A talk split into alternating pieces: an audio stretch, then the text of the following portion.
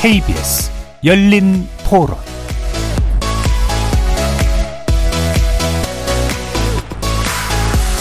안녕하십니까. KBS 열린 토론 정준희입니다.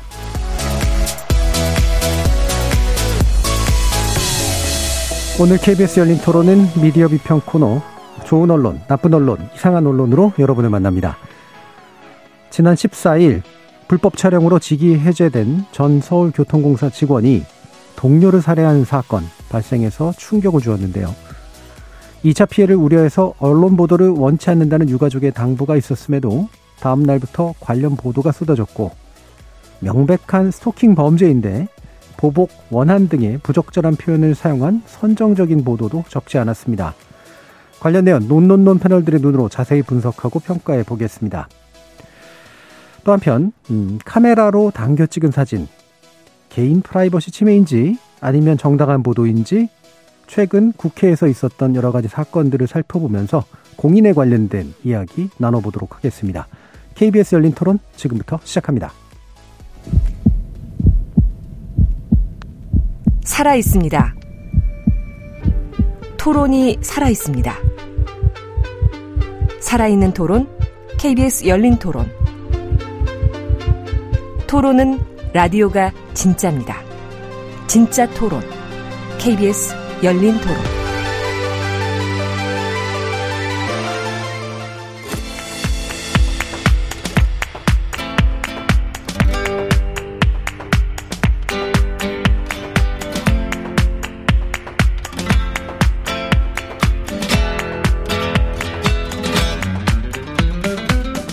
좋은 언론, 나쁜 언론, 이상한 언론?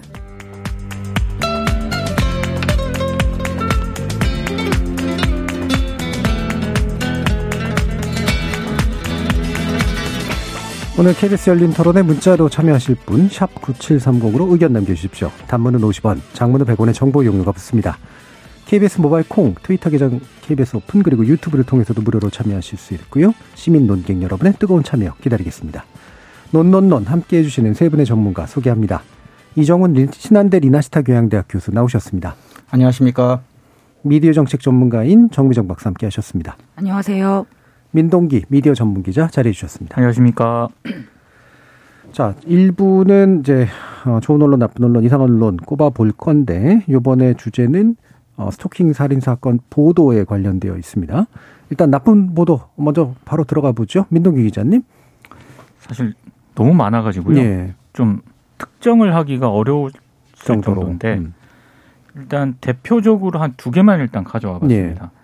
첫 번째는 조선일보가 지난 15일 오전에 보도한 기사인데 제목이 일단 단독이라는 게 붙여졌고요.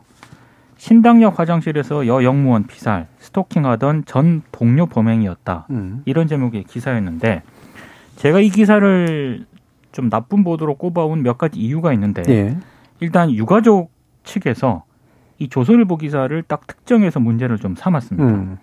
굉장히 좀 선정적인 어떤 그런 보도를 하고 있다라고 지적을 했고요. 어, 마치 이제 조선일보 첫 처음에 이 보도한 내용을 보면 두 사람이 사귀면서 가해자가 같이 지냈던 영상을 유포한다, 뭐 예. 협박을 했다 이런 식의 보도를 보도 내용이 조선일보에 포함돼 있었거든요. 예. 근데 유가족 측이 이 부분을 상당히 좀 문제를 삼았습니다. 음. 어, 조선일보가 이 문제 부분을 좀 삭제를 하긴 했습니다. 예. 내부적으로 이게 2차 가해에 대한 우려 때문에 기사가 나가고 내부적으로 수정 절차를 거쳤다라고 얘기는 했는데 그럼에도 불구하고 제가 이 기사가 나쁜 기사라고 생각한 이유는 지금 검색을 해도요 부제목에 일단 몰카 영상 유포하겠다 음. 이런 부제가 붙어 있습니다. 그러니까 음. 몰카라는 단어는 굉장히 부적절한 단어인데 네. 이 부제가 여전히 좀 붙어 있다는 거 하나고요.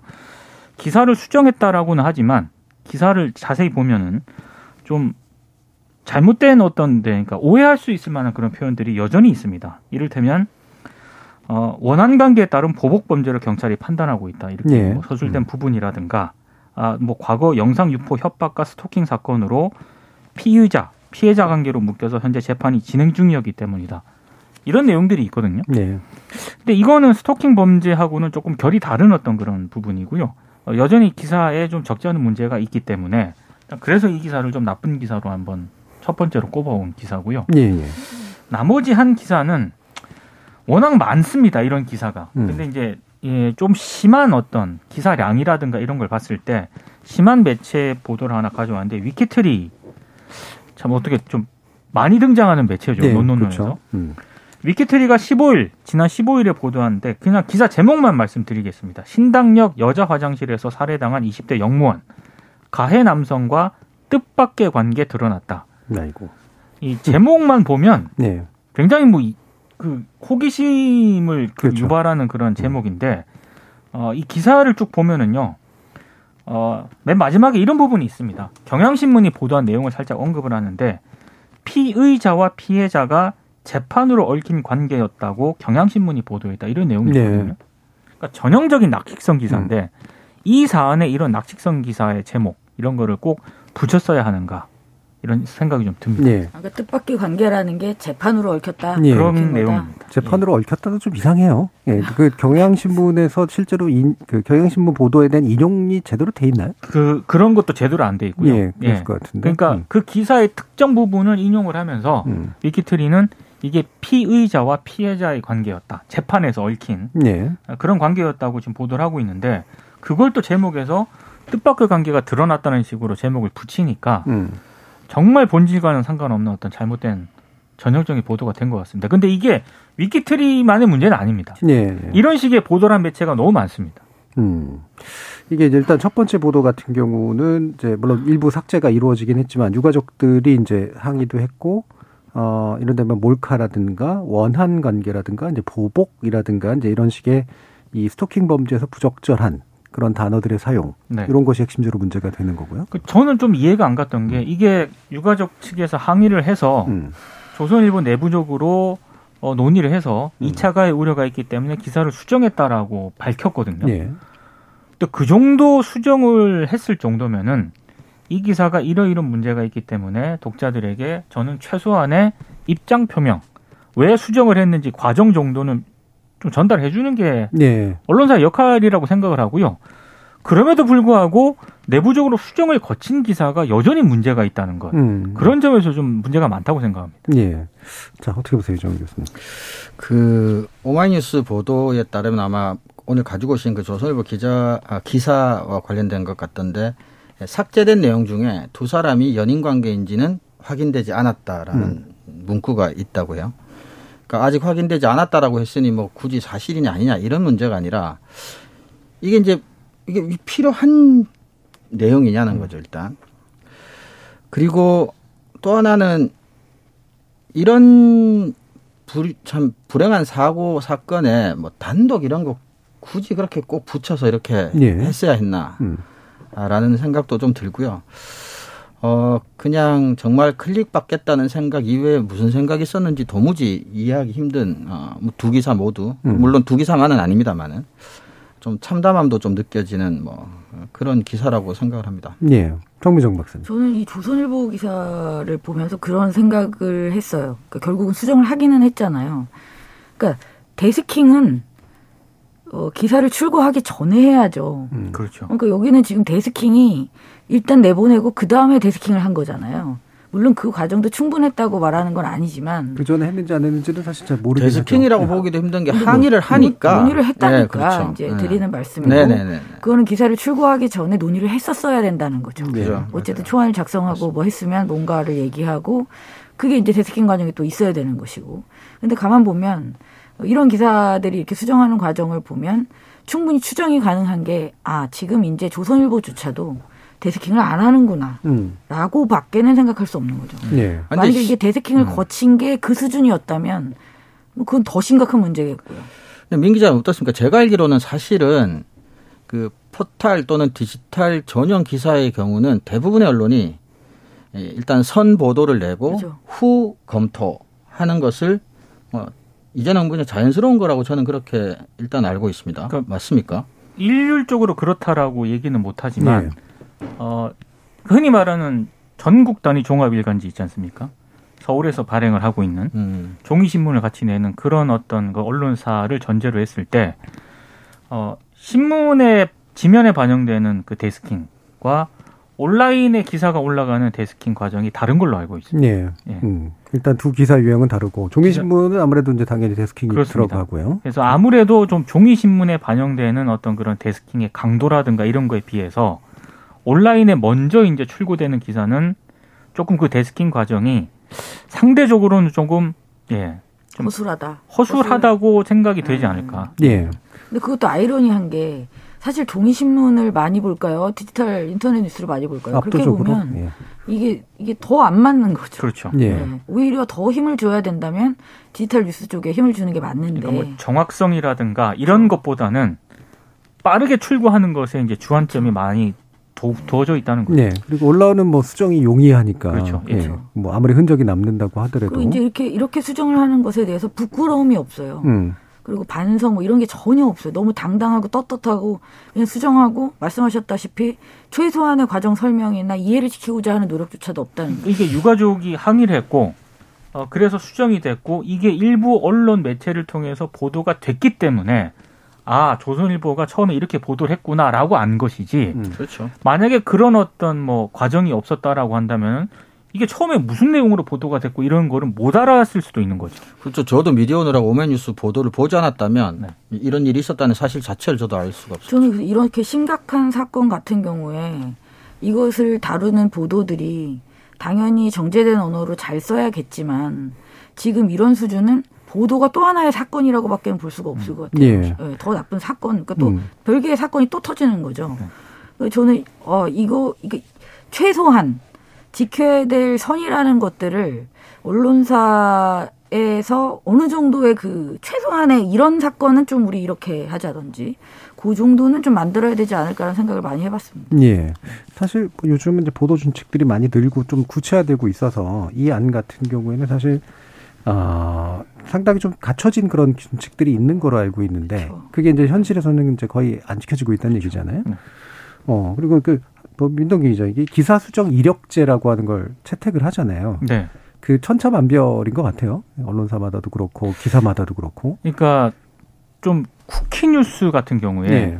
어, 전부 다 그러는 건 아니더라고요. 보니까 음. 쿠키 뉴스 같은 경우에는 일부 기사들에 한해서 이 기사는 누가 썼고 음. 이 기사의 데스킹은 어떤 어떤 부장이 네. 봤다. 어떤 어떤 간부가 봤다. 이렇게 어 이제 밑에서 이제 설명을 해주기도 하는데 그게 모든 기사에도 적용이 안 되기 때문에 네.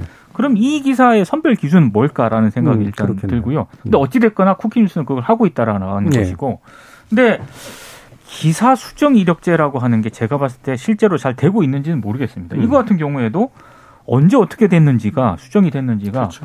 전혀 기사에 안 드러나 있거든요. 예. 그러니까 모르는 거죠 지금. 예. 보통 제목 밑에 이렇게 써 있지 않아요? 입력 몇, 몇 시 그, 그거 정도죠. 시간 정도만 나와 있는데 시간 그 정도는 기사 최초 입력과 수정 시간 그 사이에 아 이게 이렇게 수정이 됐구나라고 추정을 할 뿐이지. 예. 그렇죠.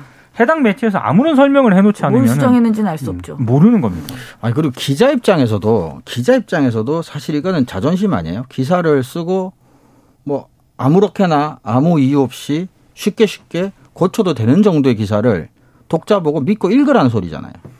그러니까 원래대로라면 사실 그 과거의 저널리즘 관행으로는 기사가 수정되는 건 물론 당연히 자존심 상해 하겠죠. 그렇죠. 예. 예. 그러니까 그렇기 때문에 안 되게 하려고 되게 노력을 할 테고. 그렇죠. 예. 근데 지금 온라인 상황에서 이제 그게 어쩔 수 없고 그래서 자존심까지 연결이 안 된다 하더라도 제 말은 그 정도로 뭐 쉽게 고치고 고쳐도 아무 뭐 문제가 없는 정도의 기사를 어떻게 독자에게 믿고 보라고 예를 들어 제시를 할 수 있겠냐는 거죠. 네.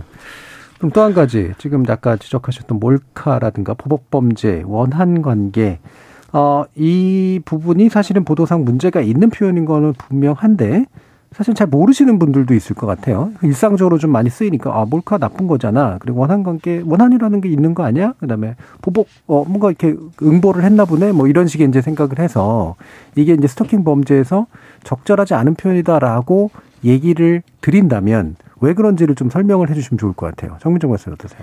지금 법무부의 디지털 성범죄 등 전문위원회가 2021년 11월 22일 발표를 한 게 있습니다. 성폭력, 성희롱, 간행물 제작 가이드라인 마련 권고안이 나왔는데요. 네. 여기서 이렇게 딱 특정하고 있어요. 몰카는 이벤트나 장난 등 유희적 의미를 내포하여 범죄 의식 약화를 초래하는 잘못된 표현이다. 라고 지적을 하고 있어요. 그렇죠. 그러니까 우리도 쉽게 알 수 있잖아요. 몰카하면 뭔가 어, 유머러스한 상황이 벌어지는 음. 음, 이런 것들 많이 있었잖아요 예전에. 원래 네. 코미디 프로에서 시작된 네, 네, 많이 네. 많이 했죠 예전에 뭐 그 새벽에 어 그 횡 단보도 지나가는 네. 뭐 차가 쓰면 냉장고 주고 그게 몰래카메라였잖아요. 네. 막 히트를 쳤던. 뭐 이거를 듣고 이해하실 분이 얼마나 될지 모르겠습니다. 너무 오래 전이라. 그러니까 이게 마치 장난, 그냥 유희, 놀이 뭐 이런 느낌으로 갈 수 있기 네, 때문에 당연히 뭐 이렇게 네, 그렇죠. 음. 희속화시키는 효과가 있고요. 그리고 저는 보복이나 원한이라는 단어는 정말 더 나쁘다고 생각하는 음. 게 피해자가 행, 원인 행위를 제공했다는 거잖아요. 네. 그렇죠. 그렇기 때문에 그걸 갚아주기 위해서 보복을 했다. 일말의 가해자한테 심정적으로 그렇죠. 동의 동조할 만한 여지가 조금이라도 있는 것처럼 느껴지잖아요. 인과관계가 성립을 그렇죠. 하고 그럴 만해서 복수를 한 거야, 그렇죠. 보복을 한 거야. 그래서 원한을 가진 거야. 그렇죠. 라고 충분히 그러니까 그런 생각으로 쓰는 거죠. 음. 그러니까 이런 단어는 절대로 사용해서는 안 되는 단어라고 생각합니다. 그래서 몰카 대신 이제 불법 촬영물 네, 이렇게 명확하게 하는데, 예. 불법성을 이제 얘기를 해줘야 되죠. 그렇죠. 예. 보복 범죄니 원한 관계니 역시 어, 그거에 나쁜 의미로 받아들이시는 분들도 있겠지만 실제로 이게 다른 중립적인 의미나 또는 뭐 전혀 다른 의미로도 쓰일 수 있기 때문에. 그렇죠. 근데 더 이게, 이게 좀 우려스러운 건 이런 것 같아요. 예를 들면 몹쓸 짓, 나쁜 손, 뭐 이런 식의 표현들. 예. 근데 그 몹쓸 짓은 정말 예. 저도 그런 표현을 쓰면 안 된다라는 거를 저 지적도 받았고 예. 또 교육도 받았고 음. 한 지가 매우 오래됐거든요. 예, 예. 근데 지금도 이게 포털에서 검색을 해보시면 주르륵 기사가 뜨거든요. 네. 이게 참 왜 안 왜 개선이 안 되는지 저도 좀 이해가 안 갑니다. 진짜. 네. 그러니까 지금 몇 개 단어는 우리가 아예 쓰지 말라고 하잖아요. 네. 그러니까 뭐 뭐 뭐뭐 뭐, 이거는 쓰지 마. 네. 그런데 계속 써. 네. 뭐 어떻게 싸우자는 건가요? 그러니까 이게 그러니까 이런 표현의 문제는 이제 이게 보통 이제 모호하게 표현하는 거잖아요. 약간 그 문제 심각성을 약간 줄이는 그런 표현. 그렇죠. 그래서 약간 완화하는 듯한 느낌을 주는데 그게 뭐 자기는 나름대로 조심한다고 해서 그럴 수는 있겠지만 실제로 그 결과는 정말로 범죄를 약간의 이제 음. 완화하는 듯한 느낌까지도 분명히 주기 때문에 생기는 거고 나쁜 선 이런 거 같은 경우 사실 대단히 관습적으로 그렇죠. 좀 이상하게 쓰이는 그런 표현이라 가지고 이런 것들이 이제 모호성도 문제고 심지어는 약간의 이제 유머러스함이라든가 뭐 이런 것들도 들어갈 수도 있어가지고 상당히 금지되는 표현인데 아직도 많이 쓰이고 있다는 거 이런 게참 아, 문제가 되는 것 같으네요. 자 그럼 이제 이상한 보도 이정 교수님. 네, 뭐 늘 느끼는 거지만 이상한 보도 찾기가 제일 뭐 힘이 든 부분이 있고 그리고 늘 그렇지만 이번에도 좀 나쁜 보도라는 측면을 가진 좀 이상한 보도를 네. 하나 가지고 왔는데요. 어, 아까 민 기자님 말씀하셨지만 거의 대부분은 민 기자님이 가지고 오신 기사와 유사한 이유로 되게 나쁜 기사들이 좀 많이 일단 눈에 띄긴 했는데 일단 전 뉴스원에서 2022년 9월 22일에 보도한 팩트체크라는 음, 부제를 달고 나간 스토킹 살인범 전주환은 왜 사이코패스가 아닐까라는 제목의 기사입니다. 예. 내용은 거예요? 그러니까. 내용은 그냥 사이코패스의 특징을 기자가 이제 여러 가지서 자료를 모아서 그냥 정리한 거예요. 근데 일단은 어 fact check라고 부를 만한 검증하고자 하는 뭐 진술문이 있었던 건 아니고 그냥 사이코패스가 무엇이고 어떤 특성이 있는가만 쭉 적어 놓은 것에 불과하고 내용도 사실은 그런 것에 불과하고 일단 제목이 왜 사이코패스가 아닐까라는 게 저는 도대체 어떤 소리지? 유형의 질문인지를 네. 모르겠어요. 음, 확실히 이상하네요. 네. 이상한 것 같아요. 네. 그러면 모든 스토킹 살인범은 사이코패스여야 한다는 걸 전제하고 질문을 한 건지 또는 전주환은 사이코패스다라고 의문 그러니까 누가 딱지를 붙였는데 그렇죠. 예, 그게 아니라는 사실은 아니다라고 뭐 팩트 체크를 해주는 것도 사실 아니에요. 음. 게다가 이게 조금 저는 안 좋은 거는 뭐냐면 범죄는 아주 특이하고 이상하고 악마 같은 사람들만 저지르는 거라는 굉장히 나쁘고 왜곡된 의식을 예. 은연중에 독자들에게 심어줄 수도 있다고 봅니다. 음. 어, 그래서 경각심을 좀 떨어뜨리는 수도 있고 지나치게 뭐 어, 범죄자들을 악마화하는 것도 문제지만 그래서 이건 아무리 생각해도 지, 제목에 그 의문형이 달린 이 질문이 너무너무 이상하다 음. 어, 생각해서 제가 이상한 보도로 가져왔습니다. 예. 그리고 fact check라고 쓴 것도 더 이상해요. 이상하죠. fact를 음. 체크하지 않았어요. 아 내용에. 네네네. 그냥 fact check 아까 교수님 말씀처럼 설령 누가 전주환은 근거도 사이코패스야라고 음. 누가 주장을 했고 음. 사실은 아니라더라 정도도 아니고 음. 누가 또 사이코패스에 대해서 안 좋은 얘기를 누가 틀린 얘기를 했는데 그걸 내가 검증하겠다도 아니고 내용은 일반적으로 사이코패스는 이런 사람이고 이런 특성이 있어라고 하는 거를 쭉 그냥 설명해 놓은 기사에 불과합니다. 예. 그래서 결론은 아, 니라는 거예요? 아닌 건 아닌 건데 예. 앞에 그냥 아니라더라 해놓고 그냥 예. 갑자기 사이코패스란 이런 사람이야로 바로 넘어가서 쭉 예. 특성들을 그냥 나열하고 있습니다. 음, 그러니까 진짜로 목적이 뭔지를 잘 모르겠네요. 네. 이 부분은 그냥 사이코패스라는 말에 이렇게 좀 시선이 가서 클릭을 하게 하려고 했는지까지는 모르겠지만 뭐 기사는 제목이랑 아무 상관도 없고 그런 점에서도 이상하고 제목 자체도 좀 이상하고 예. 그런 것 같습니다. 음.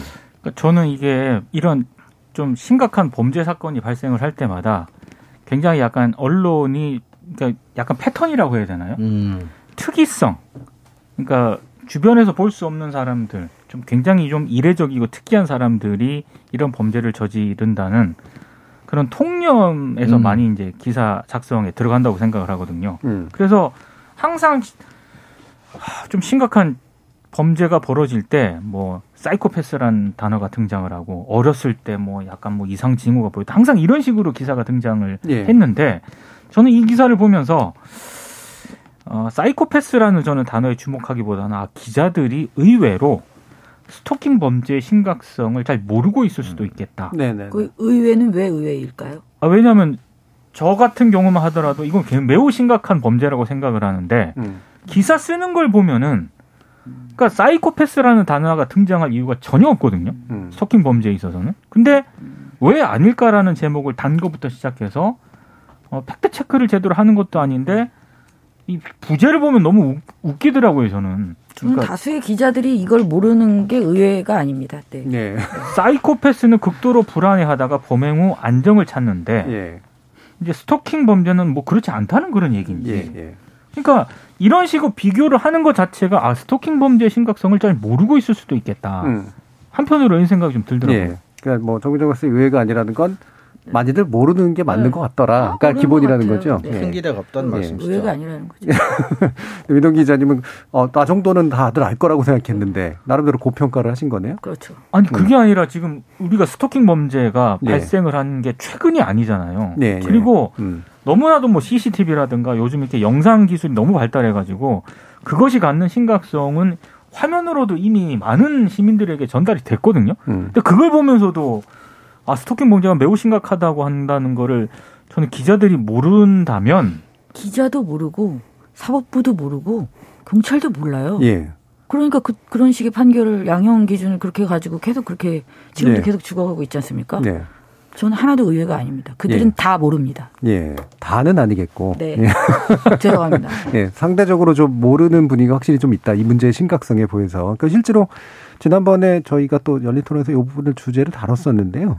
그러니까 사법부의 법의식도 그러니까 입법 취지에 비해서 보면 확실히 좀 양형이라든가 이런 것들 음. 이번에도 보면은 그 구속영장이 청구됐는데도 안 나온다든가 안 뭐 이런 식의 일들이라든가 뭐 좋아했다가 받아주지 않아서 됐다는 그런 예. 말이 그냥 스스럼 없이 나오잖아요. 그렇죠. 뭐 지금 또 이제 거죠. 그 서울시 의원 지금 네. 문제됐던 네. 그분의 이제 그 사람의 발언이라든가 이런 것들도 보면 일반적으로 사회적으로 좀 이 문제를 다룰 만한 사람들조차도 이제 인식의 수준은 좀 떨어지는 건 맞는 것 같다. 뭐 이렇게 보이는데 팩트 체크를 왜 붙일까요? 어 일단 이게 왜 그런 정확하게 논리적으로 설명하라면 저도 예. 설명을 정확하게 못 하겠어요. 제가 그냥 단독 속보 붙이는 거 비슷한 의미가 맞습니다. 그러니까 예. 단독을 일단 붙여서 음. 이렇게 포털에 제목에 딱 보이지 않습니까? 그러니까요. fact check 뭐 이런 거. 그러면 비슷한 어떤 제목의 기사가 뜨더라도 예. 그쪽으로 클릭을 하게 될 가능성이 높죠. 그러니까 상대적으로 이게 뭔가 브랜드 가치가 있어요. 그렇죠. 그가 맞습니다. 네. 뭔가 공들였을 것이다. 네. 뭔가 그렇죠. 신뢰가 좀 더 간다. 네. 뭐 이런 의미. 뭐 내용이 뭐 정확하게 완전히 좋지는 않더라도 그래도 뭔가 사실에 좀 더 신경을 그렇지. 썼을 거야라는 기대감 같은 걸 주니까. 음. 그리고 뒤에 또 사이코패스라는 단어까지 등장을 그렇죠. 했고 예, 그것까지 결합됐고 아닐까라는 또 이런 의문형으로 끝났기 때문에 예, 예. 뭔가 분석 기사라든가 fact check를 했을 것이다라는 약간의 기대가 있거든요. 예, 예. 근데 클릭을 하게 되는 거죠. 음. 근데 하게 되면 좀 이제 결과는 전혀 다른 쪽으로 나오니까 네. 그래서 이제 많이 비판을 받는 거죠. 아, 이게 단독 속보 외에 또 다른 발명품인 것 네. 같은데 네. 네. 제가 fact check 사실 안 그렇지 않아도 이제 최근에도 제가 연구하고 있는 것도 있고 전문가들 최근에 만나서 인터뷰한 내용도 있고 그런데 이 fact check가 일반화되는 거는 좋은 일인데 네. 질이 떨어지고 있는 그렇죠. 게 곧바로 연결이 돼 있다. 아무데나 갖다 붙이는 거죠. 네, 그렇게 얘기가 되는 거죠. 그리고 사실은 fact check라는 게 따로 이루어지는 것 자체가 비극이에요. 그럼요. 예. 취재의 가장 핵심적인 본질이 fact check인데 기사라는 건 일반 존재가. 취재가 당연히 fact check여야 하는데 그걸 그럼 안 해도 되고 안 하고 있다가 문제가 되는 기사만 웹에서 따로 fact check를 해도 아무 문제가 없다는 얘기잖아요. 이건 음. 사실은 기가 막힌 얘기예요. 네.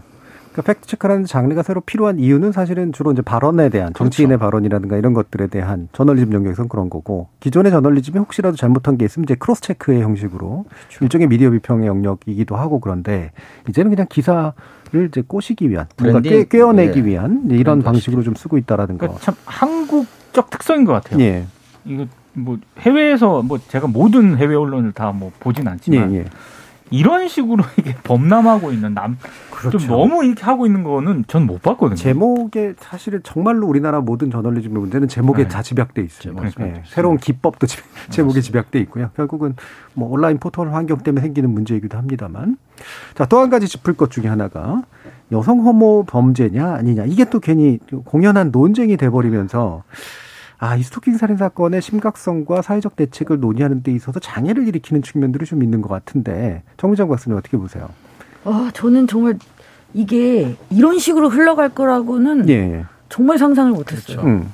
여성 혐오 범죄냐 아니냐가를 가지고 이게 사실 사건에 대한 어, 앞으로 이런 사건 일어나지 말아야 되는 방향의 어떤 제도적인 개선이나 현재의 문제점이나 음. 이런 거를 다 다루는 어, 논점을 완전히 바꿔놨습니다. 네, 네. 프레임을 아예 바꾼 거죠. 그래서 그렇죠. 이게 여성 혐오 범죄야 아니야 여가부가 존재해야 돼 폐지해야 돼. 네. 뭐 이렇게 가다가 결국은 여성 남성 다시 또 그 젠더 갈등 뭐 그렇죠. 이런 식으로 막 가는 거예요.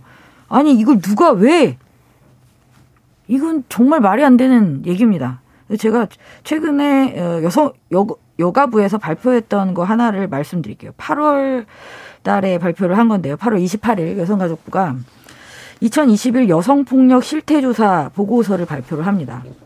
그래서 성인 여성 7천 명을 대상으로 조사를 벌였는데 평생 동안 여성폭력 피해를 한 번이라도 경험한 비율이 전체의 34.9%로 나타났고 여기에서 이제 폭력이라는 것은 신체적인 것, 성적, 성적인 것, 정서적인 것, 경제적인 것들이 음. 다 이제 포함이 됩니다. 그래서 이런 아주 구체적인 수치가 어, 발표가 됐었어요.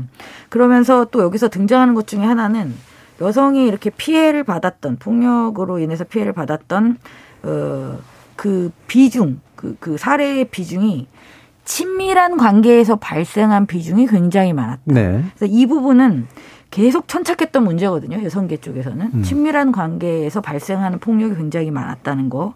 그다음에 어, 불평등한 권력 관계에서 또 여성에 대한 폭력이 많이 발생한다는 것. 자, 그리고 이게 이제 미국이라든지 다른 외국에서도 이 여성 폭력에 있어서 친밀한 관계에서 발생하는 폭력은 굉장히 관심 있게 지켜봐요. 제가 말씀드리고 싶은 건 그럼 지금까지 제가 이 말씀드린 이 내용은 여성 혐오 범죄일까요? 음. 아닐까요? 그러니까 무슨 말장난을 하고 네, 있는 거죠. 네. 말장난을 하고 있는 거예요. 피해자로 음. 이렇게 많으면 그걸 해결할 걸 해야지. 네. 아닌데 나는 여성 혐오 범죄가 아니라고 생각해. 아닐 수도 있겠죠. 음. 본인이 음. 그렇게 생각하고 뭐 다른 이유가 있을 수 있는데 네, 네. 그게 지금 이렇게 싸울 일이냐고. 그렇죠. 네. 이게 무슨 상관이 있습니까? 이게 이걸 프레임을 바꿔서 결국은 여성 남성을 다시 싸우게 만드는 게 목적이에요 지금. 음. 사람이 이렇게 죽어가고 있는데 계속. 그러니까 이게 우리나라에서 또 혐오라는 말 잘못된 번역어인데 네. 예, 그것 때문에 생긴 오해도 되게 많아서 그러니까 그냥 굳이 좀 번역하자면 증오 범죄에 좀 더 가까운 건데 특정 어떤 집단에 대해서 이제 어, 편견과 선입견에 의해서 증오를 품고 그게 범죄로 연결되는 경우를 이제 특정하는 그런 개념이잖아요. 그렇죠. 그래서 이게 이렇게 분류될 수도 있고 아닐 수도 있는 경우들이 이제 건 by 그렇죠. 건으로 되게 다르잖아요. 네. 혐오와 증오는 네. 또 완전 다른 게. 근데 그거를 정의를 두고 이제 싸우는 거는 아무런 문제 해결에 도움이 안 되는데. 그 네. 스토킹 범죄의 피해자가 음. 여성 비율이 압도적으로 높잖아요. 높죠. 네. 그러면 왜 그렇게 높은지에 대한 원인 분석 음. 그리고 대책. 그럼 이런 것들의 주안점이 돼 그러니까. 논의가 이루어져야 되는데 언제부턴지 이게 여성 혐오 범죄냐 아니냐 이 그러니까. 논쟁이 네. 지금 무슨 의미가 있어요 지금 주가 되면서 정작 원인 분석 대책은 지금 뒷전으로 가고 있거든요. 네. 네. 스토킹 범죄의 기존 법제에 뭐가 문제가 있고 그렇죠. 그래서 왜 예방을 못 했는지 그래서 어떻게 바꿔야 되는지 사실 이런 쪽으로 가야 되는데 어, 쓸데없는 에너지들이 자꾸 이쪽으로 쏠려서 어, 이, 어떻게 보면은 되게 불행하지만 좋은 기회이기도 하잖아요. 기존 네. 제도를 바꾸는. 그렇죠. 근데 그런 쪽으로 가지 못하는 문제들이 계속 있는 것 같아요. 자, 또 한 가지 이슈는 가해자 신상 공개입니다. 어, 지금 이제 신상 공개를 결정했잖아요. 예. 이 부분 어떻게 보세요? 이정 교수님. 근데 그 인권 차원에서 문제의 소지는 뭐 주장하는 측에 따라서는 충분히 가능한 주장이라고 저는 사실은 봅니다. 그렇죠. 무죄 추정의 네. 원칙. 무죄 예. 추정의 네. 원칙이 위배되는 거니까. 실제 만에 하나라도 음. 만에 하나라도 어, 마지막 3심 대법원까지 가서 만약에 예, 무죄 판결이 난다고 하면 사실 되돌릴 수 없는 일이 되어버리기 때문에. 근데 어쨌거나 우리나라는 이제 특례법을 만들어서 법에서 허용할 수 있게 만들어 놨기 때문에 에, 이제 뭐 예를 들면 굉장히 잔인하고 중대 피해가 발생한 강력 특정 강력 범죄 사건일 경우 뭐 죄를 범했다고 믿을 충분한 증거가 있, 을 경우 뭐 이런 식의 몇몇 예. 조건들이 있는데 사실은 음, 여전히 이 조건들은 조금 음, 모호한 측면이 좀 있는 것 같아요. 그래서 어, 예를 들어 계속해서 이런 뭐 특례법을 통해서 어, 범죄자들의 신상을 공개를 하겠다라고 한다면 좀 더 명확하고 구체적인 기준이나 이게 있을 필요가 있다고 생각하고 원론적으로는 저는 국민 알 권리를 언론이 특히 많이 내세우는데 어 범죄자의 얼굴을 모르는 것이 그렇게까지 심각하게 내 알 권리를 침해하는 건지에 대해서는 저는 조금 생각이 네. 다릅니다. 네. 어떻게 보세요, 민다 기자?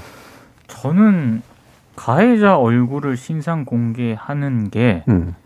그렇게 중요한 문제인지는 솔직히 잘 모르겠어요. 예. 그러니까 스토킹 범죄가 발생을 하게 된 가장 큰 이유를 뭐 분석을 해야 되는 거 아니겠습니까? 그러니까 이번 사건만 놓고 보면 저는 오히려 어, 사법 당국이라든가 수사 당국에서 왜 구속을 안 시켰느냐 뭐 음. 이런 문제를 저는 천착해 들어가야 한다라고 생각을 하거든요. 그럼 이제 저 역으로 이제 계속해서 의문을 가지는 것 중에 하나가 그럼 가해자 얼굴을 공개를 하게 되면 그것이 갖는 현실적으로 실효성이 얼마만큼 있는 것인가. 네. 가해자 얼굴이 공개가 됐을 때 뭐 이후에 뭐 스토킹 범죄가 줄어들거나 뭐 이런 어떤 그런 것도 따져봐야 된다라고 생각을 하는데 저는 그거와 상관성은 없다고 생각을 하거든요. 예. 그러니까 오히려 저는 약간 의심을 하는 것 중에 하나가 오히려 수사 당국이라든가 사법 당국의 어떤 문제점 이런 거 막 불거지고 있는데 그런 거를 어떤 또 가해자 얼굴을 공개함으로써 어떤 대중들이나 시민들의 분노를 그쪽으로 막 이동시키는 이동을 시키는 뭐 또 그런 의도가 있나? 저는 이게 실효성이 얼마나 되는지는 예. 좀 전문가들이라든가 이런 분들이 정확하게 따져봤으면 좋겠거든요. 예, 예. 그러니까 두 가지 문제가 동시에 또 있는 것 같아요. 그러니까 수사기관이 또 여론에 약간 압박을 신경 쓰는 경우도 있고 나쁜 사람이니까 공개해라고 하는 거에 대해서 알았어 그럼 할게라고 하는 것도 있고 또한 동시에 그 부수적인 효과로 어, 공개하면 이목이 그쪽으로 집중되기 때문에 어, 뭐랄까 이렇게 뭐 당연히 책임을 져야 되는 인물이긴 하지만 어, 이 문제의 중요한 부분들을 그쪽으로 다 돌려버리는 그런 것도 생각하는 부분이 있겠죠. 정부장 박사님. 저는 그러니까 좀 아까 민 기자님도 말씀하셨는데 얼굴을 공개해서 신상을 공개해서 과연 얻을 수 있는 게 뭘까? 어, 사실 실제로 얻을 수 있는 건 별로 없잖아요. 어, 뭐, 왜냐하면 이미 사람은 죽었고 네. 이걸 공개해서 뭐 다시 뭐가 어떻게 되지는 않으니까. 굳이 따지자면 아니, 근데, 그 사람을 음. 알고 조심해라.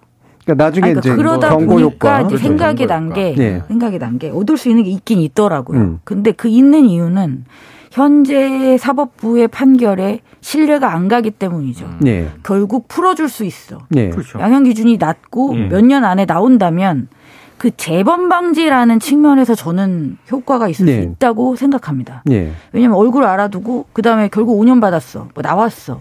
그러면 그렇잖아요. 이거는 이제 알아야 되는 거죠. 이거 이거야말로 국민들의 알 권리가 되어 버리는 거죠. 음. 그렇기 때문에 저는 지금 수준에서 신상 공개가 특히 이 사건 같은 경우에 신상 공개가 의미가 있을 수 있다. 그러니까 네. 얻을 수 얻어낼 수 있는 게 분명히 있기는 하다. 하지만 음.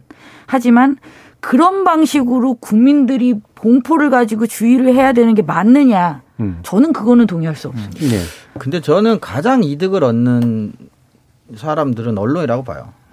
이, 이런 것을 공개하는 기사나 보도의 클릭 수나 뭐 선, 효과 같은 것들이 저는 사실은 가장 크다고 봐요. 그리고 몇몇 범죄 특성상 그러니까 일반 시민들에게 그 사람 얼굴을 기억해 놨다가 우리 동네 사람이라고 하면 뭐 잘 봐라라는 정도는 모르겠지만 재범률 같은 것들 이런 것을 통해서 범죄자에게 내가 재범하지 않아야 되겠다라고 하는 효과는 저는 거의 없는 걸로 알고 있습니다. 예. 특히 특정 범죄는 재범률이 굉장히 높은 범죄들은 그 어떤 걸 해도 재범을 하게 되는 경우도 굉장히 많기 때문에 예.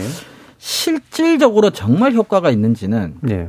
면밀하게 측정해 보거나 검토해 보지 않으면은 좀 그렇게까지 있지는 않을 것 같아요. 네. 이쪽 분야에서 실효성 문제는 계속해서 논란이 되고 있어요. 그래서 사회마다 다 다릅니다. 예. 미국 같은 경우에는 머그샷이라 그래서 그냥 아예 상업적으로 팔아먹는 사람들도 있어요. 음, 그렇죠. 예. 그래서 얼굴 범죄자 얼굴 하는 잖아요 예. 투표. 예, 그렇게 하는 경우도 있고 그래서 되게 좀 초상권을 더 중시하는 나라도 있고 사실 초상권은 이건 해결당이 안 된다고 생각하는 나라도 있어서 이건 문화적인 것 상황에 따라 다 다를 수 있기 때문에 근데 이정훈 교수님 말씀처럼 어 대부분 이제 언론이 아, 이거를 공개할 책임을 그러니까 공개해서 생기는 문제에 대한 책임을 지고 공개하거나 또는 그렇지 않거나가 이제 언론에게 주어져 있는 경우가 많은데 우리는 이제 수사기관에게 그게 그렇죠. 맡겨져 있고 그래서 언론은 수사관이 공개해 주면 공개하고, 공개하고, 안 공개하면 안 하고 이렇게 네. 이제 되는 어떤 면에서 보면은 종속돼 있기도 하지만 또한 책임을 회피할 수도 있는 이런 이 상황이죠.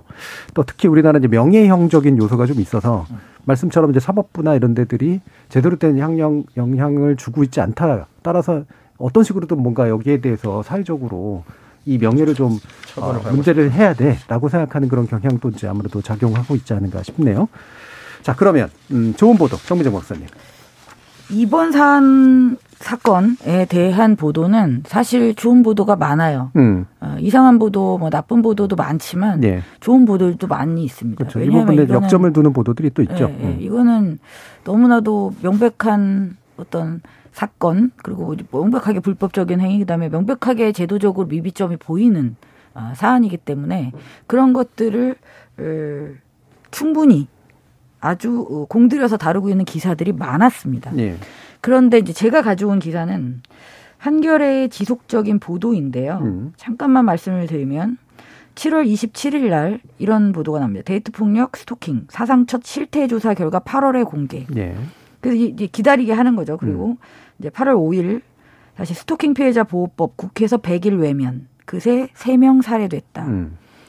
그 다음에 수치로 확인된 여성폭력 실태 조사로 끝나서는 안 된다. 이건 이제 발표한 다음에 8월 28일. 네. 9월 12일 이 정도 스토킹 유치장 보낼 수 있나요? 음. 판사마다 기준 달라. 이게 9월 12일이에요. 근데 제가 이거를 가져온 이유가 있습니다. 이 기사들을. 좋은 기사가 많다고 제가 말씀드렸잖아요. 이게 이제 9월 14일을 기준으로 본 겁니다, 저는. 사건이 발생한 게 9월 14일이에요. 네. 9월 그러니까 14일 이후에는 굉장히 많은 보도가 쏟아졌고 당연히 좋은 보도가 있죠. 근데 그럼 9월 14일 이전에는 어땠을까 해서 제가 두 달 정도를 한번 찾아본 거거든요. 거기는 정말 다릅니다, 분위기가. 9월 14일을 기준으로 해서 막 그 쏟아졌는데 그럼 이전에 언론사들은 뭐 했을까? 이 사안이 그 전에 없던 사건이 나온 게 아니잖아요. 그 전에도 계속 살해되고 어, 살인 사건들이 반복적으로 나오고 있었어요. 어, 그렇지만 충분히 다루어지지 않고 있었다. 그런데 한겨레는 확실히 눈에 띄게 굉장히 자주 이 사건을 계속 팔로우를 하면서 쫓아오고 있었어요.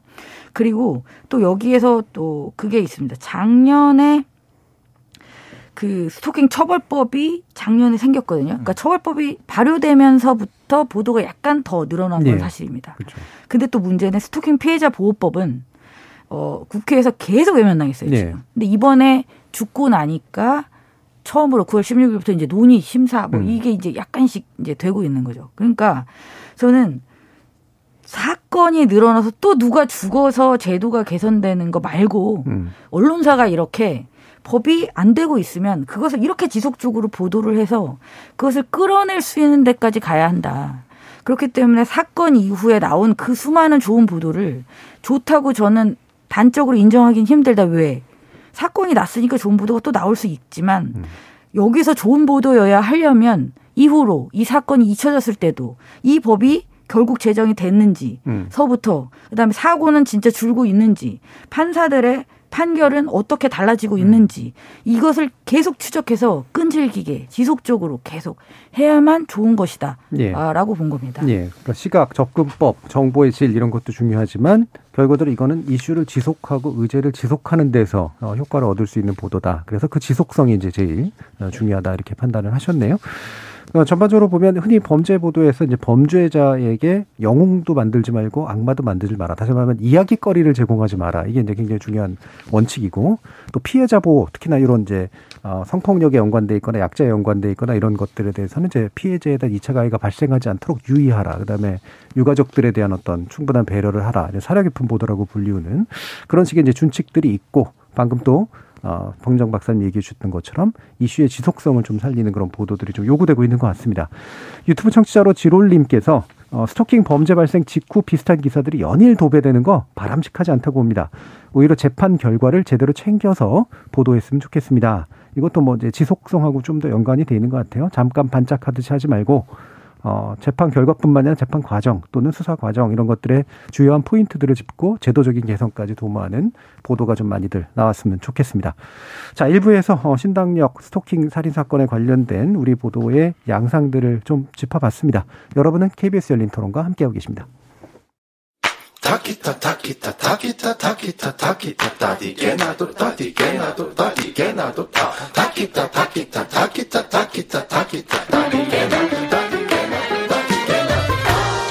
물음표가 느낌표로 바뀌는 순간. KBS 열린 토론. KBS 열린 토론 좋은 언론 나쁜 언론 이상한 언론 2부. 정미정 박사 민도기 미디어 전문기자 신한대 리나시타 교양대학 이정훈 교수 이렇게 세 분과 함께 국회 본회의장에서 있었던 문자 노출 논란을 통해서 어떤 보도가 필요한지 또는 여기에 대해서 어, 당사자들이 보이는 반응 적합하다고 판단하는지 이야기들을 좀 나눠보려고 하는데요. 뭐 예전에도 이제 권성동 전 원내대표, 국민의힘 원내대표와 윤 대통령 간 이제 문자가 상당한 이제 파장을 났죠. 이게 정치적으로도 굉장히 큰 이슈가 됐었는데 최근에 또 유사한 이슈로 정진석 국민의힘 비대위원장과 유상범 전 윤리위원 사이에 어, 문자가 노출돼서 이제 파장이 굉장히 커졌습니다. 그런데 이번엔 조금 다른 게 정진석 위원장이 이 문자를 보도한 기자들을 상대해서 법적 조치를 하겠다 이렇게 얘기했어요. 왜 그런 겁니까, 민노 기자님? 일단 그 일부 언론이 보도한 내용을 보면 그 이준석 이제 전 대표죠. 윤리위 추가 징계를 놓고 이제 정진석 비대위원장하고 유상범 의원이 네. 이제 당시에는 윤리위원이었으니까요. 그렇죠. 문자 내용을 나누는데 그게 이제 사진기 국회 카메라 기자단에 이제 사진 기자단에 포착이 되는 겁니다. 그 내용을 보면 당시 이제 정진석 위원장이 유 의원에게 이준석 전 대표의 중징계 중 해당 행위 경고해야지요. 요런 내용이 있고 사실은 다른 거를 보내고 있었는데 예. 그 위에 이제 그 음. 문자 음. 내용을 이제 찍힌 내용을 보니까 이런 이제 문자가 찍혀 있었다는 거고 음. 여기에 이제 유 의원이 성상납 부분 기소가 되면 함께 올려 제명해야죠. 그러니까 지금 비대위원장과 예. 아, 윤리위원이 이준석 전 대표의 추가 징계를 놓고 마치 굉장히 면밀하게 대화를 나눈 듯한 음. 그런 내용이 이제 보도가 된 겁니다. 그런데 정진석 비대위원장 얘기는 사실은 어, 그 문자 내용은 당시 이제 사진이 찍힌 그날 뭐 이렇게 예, 대화를 나눈 게 아니고 네.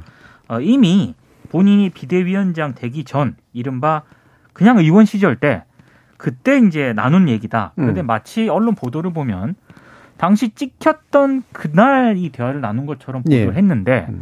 어, 본인은 그, 그 전혀 다르다. 사실 음. 왜곡이다. 이제 이렇게 주장을 했고요. 이례적으로 어, 해당 언론사 기자의 실명도 거론을 하면서 음. 어, 상당히 법적 대응을 하겠다라는 취지로 주장을 한 겁니다. 예. 근데 이게 이제 상당히 언론계에서도 좀 논란이 좀 빚어졌고 음. 좀 과잉 대응이다. 뭐 이런 비판도 나오고 있고 예. 현재까지 논쟁이 진행 중입니다. 예.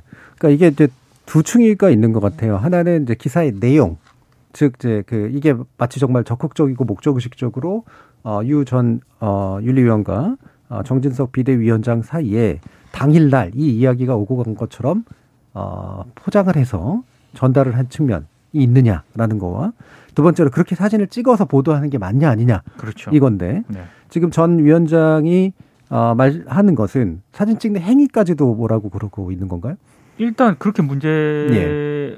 문제를 삼았기 때문에 예. 저는 그런 부분까지 포함돼 있다라고 생각을 합니다. 일단 예. 정진석 비대위원장이 밝힌 내용은 어, 마치 이게 그날 찍은 것처럼 보도를 했는데 예. 그날 대화를 나눈 것처럼 보도를 했는데 지난달에 나눈 것이다. 음. 그러니까 상당히 좀 의도적으로 좀 왜곡해서 보도한 것이다. 이런 취지인 것 같아요. 예. 그런데 어, 저는 그 맥락을 좀 살펴보면 사진 핸드폰에 찍힌 사진 때문에 지금 음. 정치인들이 계속 그렇죠. 도마에 오르고 있지 않습니까? 예. 그래서 약간 그런 부분을 의도한 것도 있다고 봅니다. 일종의 위축 효과가 그렇습니다. 예, 예. 예. 음. 자 이런 그 이슈에 대해서 어떻게 보시는지 이종훈 교수님 말씀 주시죠.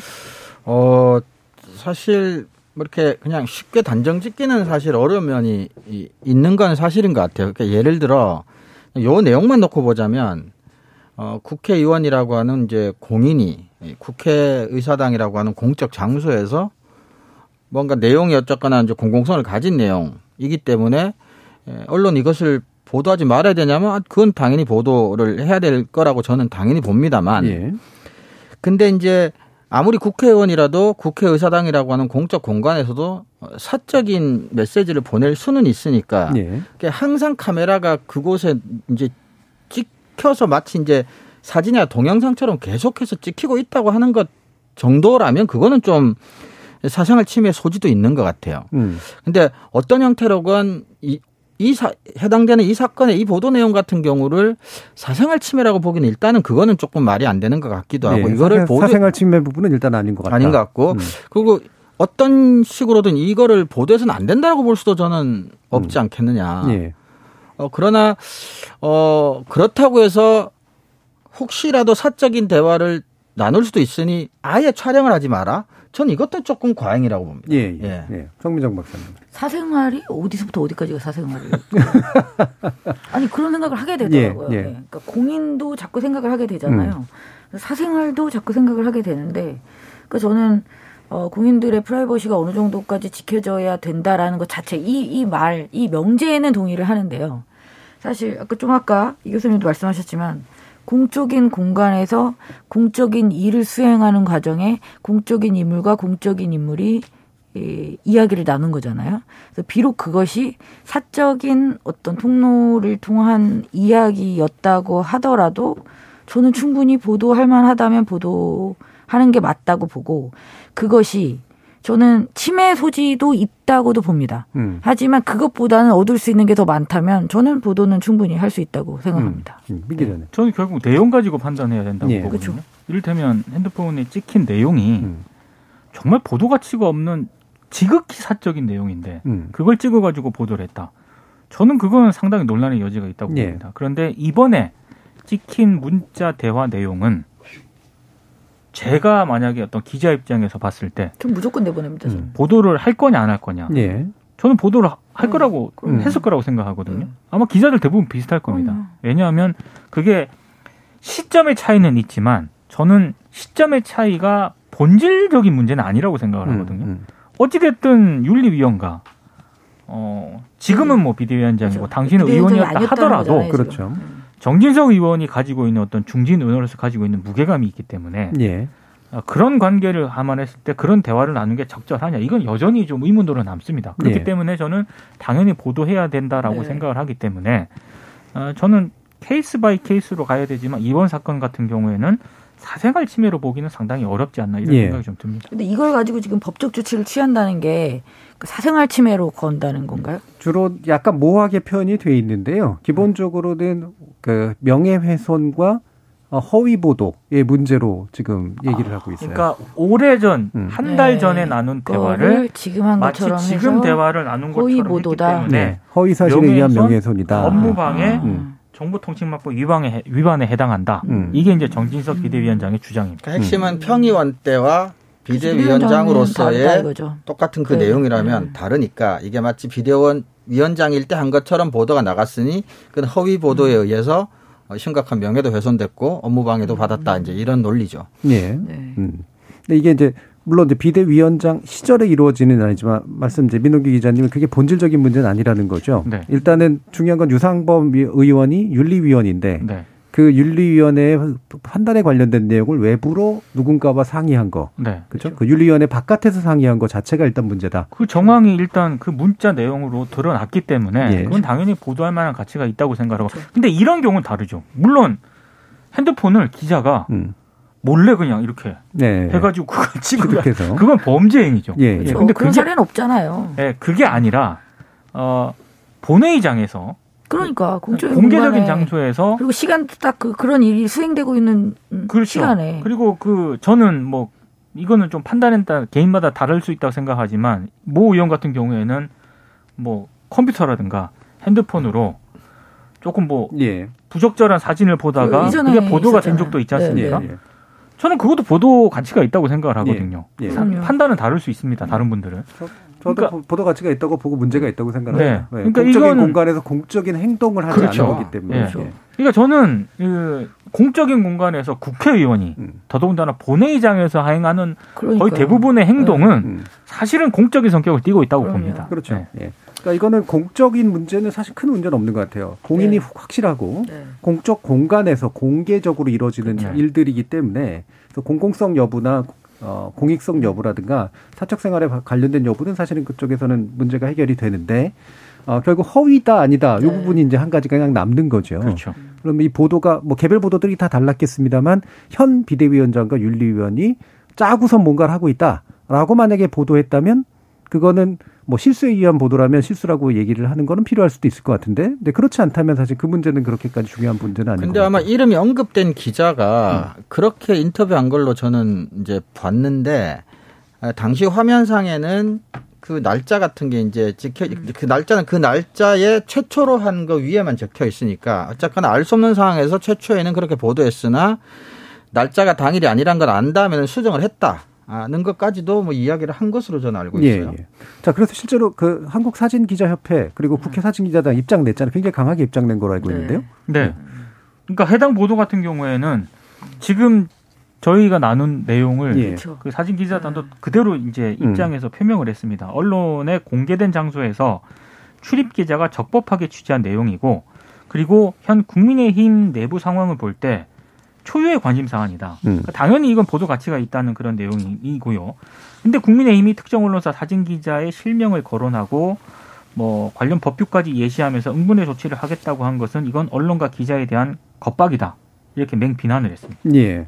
어, 근데 사실은 민 기자님 다시 또 어, 이게 예전부터 어느 순간부터 이렇게 많이 하게 됐는데 네. 이게 명확한 검토를 거치지 않고 그냥 관습처럼 된 측면들이 좀 있긴 있잖아요. 있습니다. 예. 네. 어떻게 그러니까 무슨 가이드라인이라든가 음. 기준이라든가 이런 건 없어요. 음. 그러니까, 그러니까, 내용적으로 그런 내용을 저는 음, 뭐 토론이라든가 이런 걸 한 적은 없다고 생각을 하고 다만 모든 사진 기자단이 거기서 이제 흔히 말해서 음. 그 의원들의 핸드폰을 이렇게 찍을 수는 없잖아요. 그래서 이제 풀 기자단을 형성을 해서 이제 돌아가면서 이제 예. 그래서 나중에 그걸 찍더라도 어, 풀 기자 차원에서 어떻게 보도할 를 것인가 이제 그 정도 논의를 하는 걸로 알고 있는데 음. 그거 어떤 거를 이 이런 사안에서 국회 본회의장에서 뭐 찍을까 말까 이런 내용적인 어떤 고민은 아직 이루어지지 않은 것으로 알고 있습니다. 예. 언론학자로서 어떻게 보십니까? 교수. 어, 공인이 사적인 장소에서 어, 공적인 업무를 수행하지 않는 와중에 개인적 친구와 뭐 예를 들어 좀 음란한 뭐 사진 또는 뭐 욕설을 한다. 저는 그거는 사생활이죠. 그건 사생활입니다. 100%제 기준에서 100% 사생활입니다. 근데 이거는 이제 프라이버시이냐 아니냐는 이 건은 사실은 완전히 논외의 문제라고 보고요. 예. 그러니까 계속해서 그 국회 본회의장이 그러니까 사진 기자들의 취재 공간이어도 되느냐 문제를 만약에 물어보는 거라면 저는 사실은 그거를 원천적으로 막을 방법은 저는 없다고 봅니다. 막을 방법도 없고 막아서 명분도 이익이 뭐냐, 공적 이익이 뭐냐. 예. 네.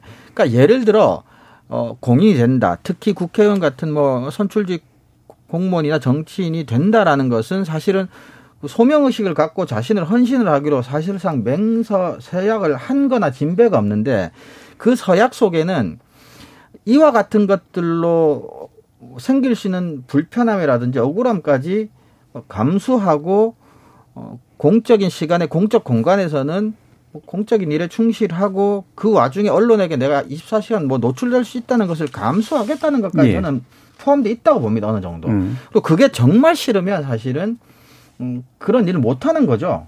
그래서 저는 어 이거를 막아서도 안 되기도 하거니와 막을 방법도 없고 어, 저는 이걸 이렇게까지 문제 삼기보다는 어, 국회의원들이 조심하는 수밖에 굳이 따지자면 음. 없지 않나 저는 그런 생각입니다. 예. 예. 그러니까 이게 공간적인 관념으로 보면 과거에 사실 아날로그 시절에는 공간으로만 분리하면 딱 됐었는데 그렇죠. 본회의장은 명백히 공적인 공간이고 모든 게 공개되어야 되는 공간이고 그렇죠. 다른 짓을 하면 안 되는 공간인 거 맞죠? 그리고 개인의 어떤 뭐 자택이라든가 그렇죠? 개인의 신체라든가 이런 것들은 이제 명백히 사적 공간에 그렇죠. 해당하는 건데 애매한 게 이제 이를테면은 뭐 복도라든가 뭐 지나다니는 길이라든가 이런 공도라든가 이런 식의 것들인데 이거는 공공성과 사적인 게 약간 섞이는 그런 식의 영역이긴 해요. 그래서 이건 본회의장에 관련된 거라서 사실은 공간적으로도 이게 어, 공적인 것 외에 다른 의미를 갖는다라고 보기는 그렇죠. 되게 어려울 것 같고. 음, 다만 문제는 이제 그 안에 이제 휴대폰이 워낙 많은 걸 담게 됐기 때문에 생긴 휴대폰 안에 공적인 영역과 사적인 영역이 구별되는 이런 문제들이 이제 또 나서는 것 같긴 합니다. 예, 정미정 박사님. 저는 이 국민의 힘이 지금 언론을 대하는 태도가 매우 문제가 있다라고 음. 봅니다. 그러니까 어떤 이런 사안이 발생했을 때 당장 하는 게 어떤 국민에 대한 사실 적시를 통한 어떤 해명 네. 내지는 설명 네, 네. 충분히 할 수 있잖아요. 그게 음. 아니잖아요. 지금 음. 나오는 건 바로 저 기자를 법적 조치하겠다. 음. 뭐가 뭐가 뭐 잘못됐다. 막 이런 식이잖아요. 근데 이게 일관성이 있어요. 방송통신심의위원회의 심의위원들 뭐 일부 국장들을 다 형사고발을 해버렸잖아요. 음. 세상에 정당이 이제 음. 심의위원회에 음. 심의를 문제 삼아서 형사고발을 하고 지금 또 TBS를 음. 지금 없애버리겠다고 또 어, 위법적인 요소가 다분한 조례 개정안을 지금 상정해서 그러고 있고 KBS 또 대하는 게 지금 감사원 감사가 지금 음. 시작돼 시작됐죠 하고 있죠. 음. 뭐 이런 것들을 다 보면 일관성 있게 언론이나 미디어를 대하는 태도가 매우 폭력적이고 어, 언론을 통제하고 탄압하는 그런 모습들이 많이 드러나고 있다. 음. 그래서 저는 언론들이 여기에서 뭘 배워야 된다고 생각해요. 이거 네. 하나만 가지고 지금 이렇게 이게 탄압이야라고 하는 게 아니라 왜 지금 저 정당이 아니면 그냥 일반론적으로 말을 하자면 정치인들이 음. 정부가 이번에 이제 대통령이 미 외국에서 이제 한 네. 것도 지금 언론 탓을 하고 있잖아요. 왜 음. 언론은 그런 대우를 받게 되었는가? 음. 저는 거기 집중해야 된다고 봅니다. 네. 잘 했어야죠. 뭐 음. 앞으로라도 잘 해야죠. 음. 이런 대접 안 받으려면. 그러니까 이게 이 한두 건의 사건으로 끝날 문제가 아니라는 거죠. 그렇죠. 그러니까 연결돼 있는 사건들의 패턴이라는 게 있는 거고 그거는 분명히 어 정치인들 내지 권력자들이 보여주고 있는 태도하고 연관이 돼 있다. 이 문제를 전반적으로 연결해서 좀 생각해 줄 필요가 있다. 또 그 전에 음. 본회의장에서 핸드폰에 사진 찍힌 게 이번이 처음이 아니지 않습니까? 그럼요. 네. 근데 그 사진 찍힌 것과 관련해서 의원들이 일부러 음. 사진을 찍히게 만들었다는 논란도 있었거든요. 그렇죠. 언론 보도를 이제 의도를 해서 그러니까 이거를 지금 법적 대응 이렇게 이렇게 얘기한다는 것 자체가 음. 조금은 좀 과잉 대응 성격이 좀 있는 것 같아요. 예. 네. 그러니까 물론 이제 내용적인 측면에서의 오해에 대해 뭐 만약에 억울한 게 있다면 억울할 수는 있겠으나 네. 뭐 제가 볼 땐 그것도 본질적인 건 아닌 것 같고 음. 결국 목적은 아까 이제 민 기자님 말씀하신 것처럼 어 이 부분에 있어서 이제 약간의 위축 효과를 불러일으키면서 네. 좀 조심하게 만드는 음, 그런 측면들이 좀 강하지 않은가라는 생각인데 어, 정미정 박사님도 얘기해 주셨듯이 또 이게 연관돼 있는 측면이 있습니다. 그래서 윤석열 대통령이 해외 순방 중에 어, 바이든 대통령과 만나고 나서 돌아서면서 한 말이 어, 약간의 비속어들을 이제 포함하고 있고 어, 솔직히 이제 논란까지도 이제 커져가고 있는 지 그런 상태인데요. 어, 어떻게 보세요, 민등근 기자님? 저는 이건 논란의 여지가 없다고 봅니다. 네. 왜냐하면 정말 어 처음에 이제 저도 그 행사장에 있었던 원본 영상을 제가 봤거든요. 네. 근데 그거는 솔직히 잘 안 들립니다. 음. 근데 어, 그 뒤에 이제 방송사들이 일부 소음을 제거한 네. 또렷하게 음성을 들을 수 있는 그 영상에는 저는 제 생각에는 저도 그걸 한 수십 번 들었던 사람인데 아, 저도 100번은 들은 것 같습니다. 음. 진짜. 이론의 여지가 없는 네. 명확한 워딩입니다. 네. 그래서 이거를 가지고 논란이 불거지는 것 자체가 저는 이해가 안 갑니다. 솔직히. 음. 음. 그러니까 이게 논란이 크게 이제 두 충이잖아요. 지금 하나는 그때 나온 말이 어, 누구를 대상으로 구체적으로 어떤 욕설이나 욕설이 아닌 것들이 이제 포함되어 있느냐라는 게 이제 그 음에 관련된 거고. 네. 이 상황에서 이제 대통령이 그렇게 얘기를 한 거를 왜 보도했느냐, 왜 공개했느냐, 이게 또 이제 논란의 영역으로 들어가 그 있죠. 둘 다 논란이 되는 게 좀 이해가 안 가는 거예요. 예. 첫 번째는 너무 명확한 워닝이기 때문에 당연히 저는 보도해야 된다라고 보고요. 음. 그걸 보도하는 게 국익에 맞느냐, 음. 이제 이 논란이 또 하나 있는데 저는 그렇게 따지면은 이미 외국 정상들이 바이든 대통령도 기자 향해서 욕했다가 나중에 사과했거든요. 예.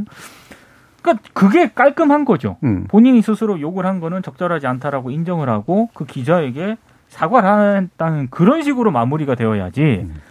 지금 대통령실 해명도 그렇고 이 대응 자체가 논란을 국제적으로도 키우는 양상으로 가고 있지 네. 이 사태 해결에 아무런 도움이 안 된다라고 보거든요. 음. 네. 이정 교수님.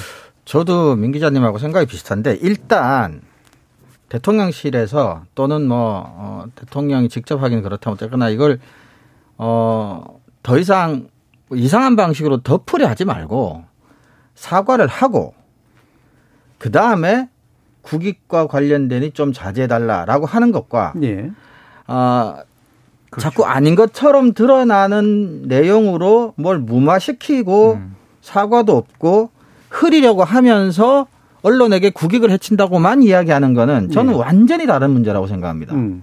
그래서 일단 사과를 하고 사실 이랬고 이래서 이랬으니 뭐 이렇다라고 하고 그러나 이게 또 뭐 국익과 관계돼 있으니 좀 자제를 좀 해 주십사. 그러니까 이게 논란이 너무 커지고 쓸데없이 번지면 우리 외교에 있어서 사실 네. 좀안 좋은 요소들이 네. 있으니 네. 이 잘못한 부분에 대해서는 우리 사회적 논의로 나중에 돌리고 좀 그렇죠. 일단은 좀 자제해 줬으면 좋겠다 이렇게 그 이제 사과를 하고 그것도 얼마 안 빨리 재빨리 음. 그러니까 첫 해명조차도 15시간인가 이미 좀 지난 다음에 나오지 않았습니까? 그러니까 우리 외신, 국회를 향한 거다라는 게 외신에서 보도가 된 뒤에 저 김은혜 홍보수석의 해명이 나왔거든요. 그렇죠. 그러니까 그러니까 그것도 사실은 뭐 사실관계상 좀 논란 있잖아요. 말씀하셨다시피 이제 소음을 제거한 걸 들은 사람들은 또 이렇다 저렇다 얘기가 있으니까. 그러니까 그러니까 정확하지도 않은 해명이고 사과는 여전히 없는 상태. 그것도 빨리 하지도 않았고 음. 이미 시간을 다 끌고 논란은 논란대로 다 국익을 이미 뭐 보호하고 말고 할 것도 없는 지경에 이르러서 지금 와서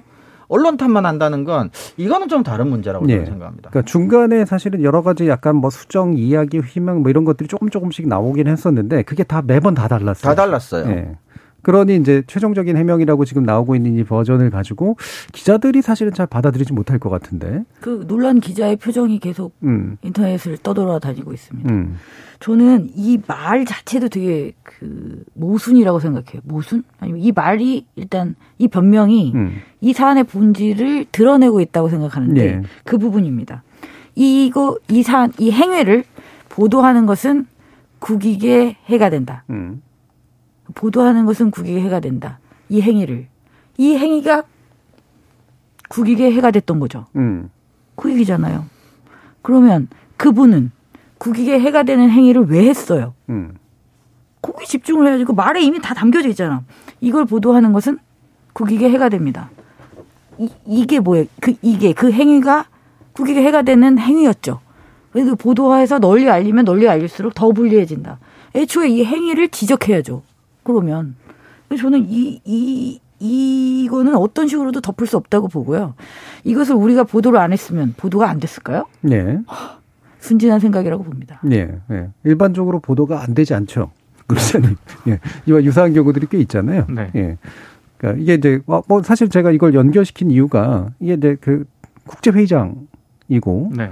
분명히 텔레비전 기자가 그 카메라가 앞에 있었어요. 그 상황을 인지를 못했을 리는 전 없다고 생각을 하거든요. 의도가 있건 없건 간에.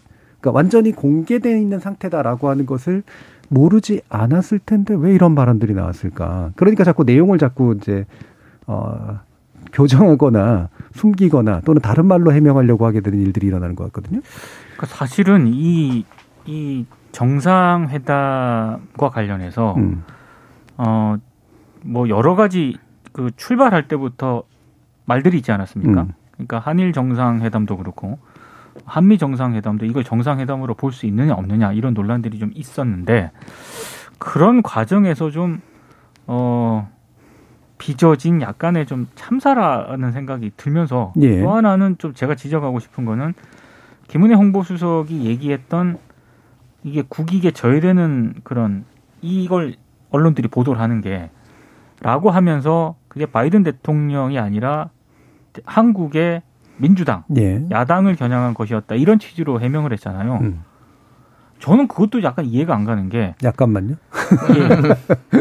그 바이든 대통령이 아니고 어, 대한민국 대통령이 국제 회의가 있는 행사장에 가서 나오면서 이동을 하면서 야당을 향해서 비속어를 쓰고 이런 거는 음. 그럼 그거는 국익에 크게 저해되지 않는다라고 생각을 하는 것인지 예. 음. 여러 가지로 의문이 들고 외국 언론들도 정상이 이런 발언을 했으면은 저는 다 보도 아니 제 생각이 아니고요. 지금까지 다 보도를 해왔고 그렇죠, 그렇죠. 예, 그것 때문에 논란을 빚었고 음. 사과도 하고 그런 과정을 거쳤거든요. 그러니까 대한민국도 한국도 거기 당연히 그거는 저널리즘의 기본 원칙 아닙니까? 언론이 음. 이 보도를 하는 거는. 그러니까 저는 이게 문제가 48조 때문이라고 생각해요.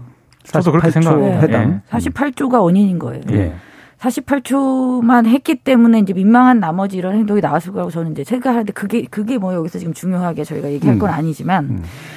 어, 여기서 중요한 건 거죠. 48초를 만났는데 48초를 헤드라인에 뽑은 그 수많은 기사들을 생각해 보세요. 네. 저는 그 보도들이 다 문제가 있다고 생각합니다. 그렇죠. 그렇게 하면 안 되죠. 어떻게 그렇게 48초를 만났다고 그걸 칭찬하는 기사들이 정말 산더미처럼 쌓여 있습니다. 그랬는데 이 욕설이 나오니까 더 강렬하게 반응을 하는 거고 당연히 왜냐면 48초가 무색해지잖아요.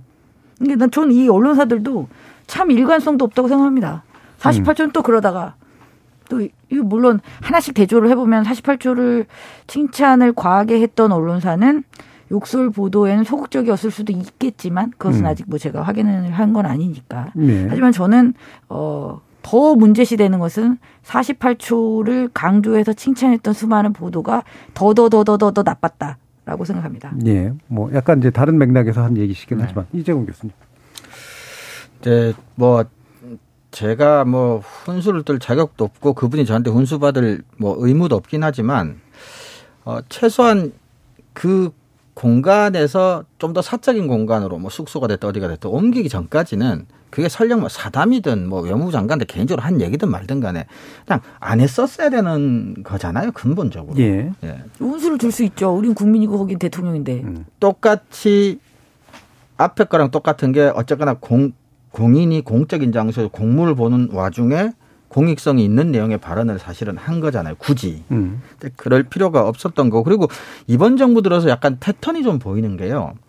그러니까 하지 않았어야 될 일을 했거나 발생했는데 그것을 정확한 시점에 정확한 사실로 사과를 하거나 해명을 하지 않음으로써 예. 일이 스스로 점점 커지죠. 커져가는 와중에 그걸 덮기 위해서 더 강한 무언가를 이야기해야 되는 상황. 그러면서 결국은 적절한 사과와 해명의 시기를 예. 놓쳐버리는. 아까 민기장도 얘기했지만 그럼 국회한테 비속어를 썼으면 정말로 그럼 아무 문제가 없, 없다면 또 그게 해명이라면 해명일 예. 수 있겠지만 그래서 예.